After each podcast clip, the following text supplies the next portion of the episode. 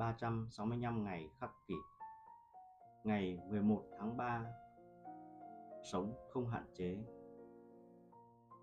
Người không bị giới hạn, Người có trong tay những gì họ muốn trong mọi tình huống, thật tự do. Còn bất cứ ai bị hạn chế, bị ép buộc hoặc bị đẩy vào một tình huống trái với những gì họ mong muốn sẽ trở thành nô lệ những bài học của Epictetus.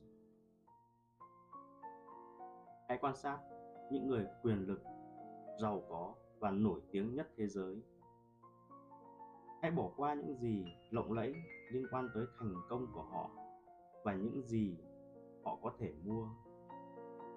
Thay vào đó, hãy nhìn vào những gì họ buộc phải đánh đổi. Quan sát xem thành công đã khiến họ phải trả giá như thế nào hầu hết bọn họ đều phải đánh đổi tự do. Công việc buộc họ phải mặc com lê chuẩn chỉnh. Thành công của họ phụ thuộc vào việc phải tham dự một số bữa tiệc nhất định, ôm hôn những người họ không thích. Tất nhiên, họ cũng không thể nói lên những suy nghĩ thực sự của mình.